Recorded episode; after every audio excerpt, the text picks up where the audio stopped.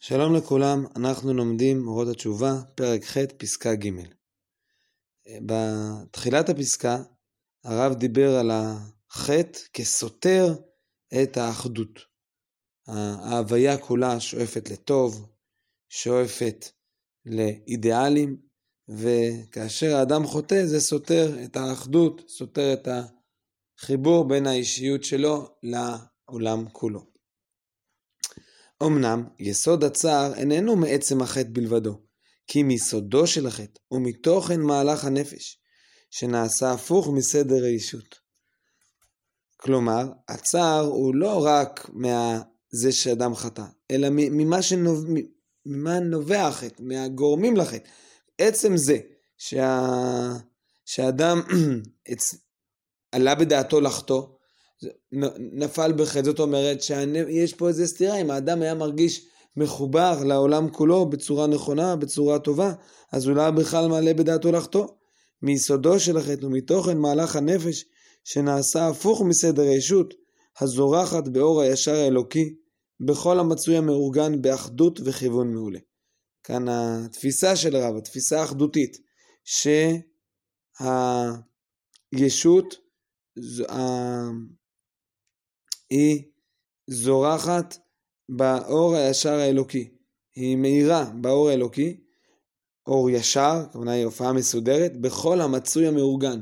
כל העולם כולו יש חוקיות, החוקיות שיש בעולם, זה האחדות שיש בעולם, מעידה על כיוון, מעידה על תכנון, מעידה על תכלית, והתכלית היא תכלית אידיאלית, לשם שואף העולם, העולם כל הזמן מתקדם לכיוון הטוב. וממילא האדם, אדם שחוטא, אחרי זה חוזר בתשובה, הוא מצטער על זה שהחיים שלו, שהמהלך הנפש שלו שגרם לחטא היה הפוך מסדר הישות. ומפני זה, אותם אשר נפשם רעה מיסודה, ושורש החטאים כולם מונח בדעותיהם, בשאיפתם ובתכונת לבבם, הינם רעי העין, שהעולם כולו נראה להם בצבע כל כך שחור עד אין תכלית. אומר הרב, שהאדם הוא נפשו רעה מיסודה, והוא קשור לחטא, שורש החטאים כולם מונח בדעותיהם, בשאיפתם ותכונת לבבם. אז ממילא הוא מביט לעולם בצורה שלילית. כלומר, בצור... באופן המתוקן העולם הוא כיוון חיובי, והאדם מצטער שהוא לא מחובר לזה. אבל כשאדם כל כך מקולקל, אז הוא רואה את העולם בעיניים שחורות, הוא לא מחובר בכלל לכל אידיאלים שיש בעולם. אז אותם אשר נפשם רעה מיסודה, ושורש החטאים כולם מנוח בדעותיהם, בשאיפתם ותכונת לבבם, הינם רעי העין, שהעולם כולו נראה להם בצבע כל כך שחור עד אין תכלית. הם מסתכלים על העולם בצבע שחור, הרי הם מנותקים לגמרי מכל האידיאלים שיש בעולם, ממילא הם גם אפילו לא רואים שיש בעולם אידיאלים. הם הם המתרעמים על העולם ועל החיים, הם כועסים, כל הזמן הם מוצאים את הרע, ממורמרים, מתוסכלים. בעלי עציב ותדחול, מלאים בעצבות, הדחול משוייך לעצבות. כלומר, על פי התפיסה הקלאסית, הרב פילבר בביאורו מפנה לזוהר, שהוא מחבר את העצבות ל- ל- לאיבר הדחול, לפי הקדמונים ייחסו את אברי הגוף לתכונות שונות.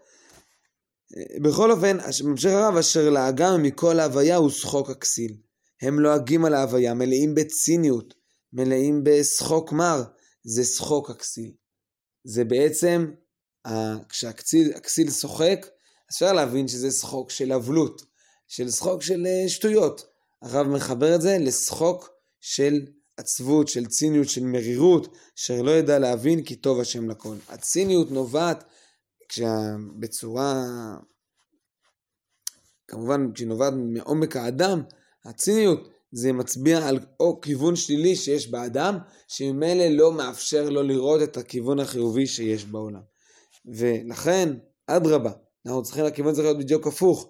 אנחנו רואים את הטוב בעולם, רואים את הנקודות החיוביות, וזה אה, מוריד מעלינו את הציניות, ולפחות חלק מהציניות. אנחנו רואים איזה כמה טוב השם לכל ורחמיו על כל מעשיו.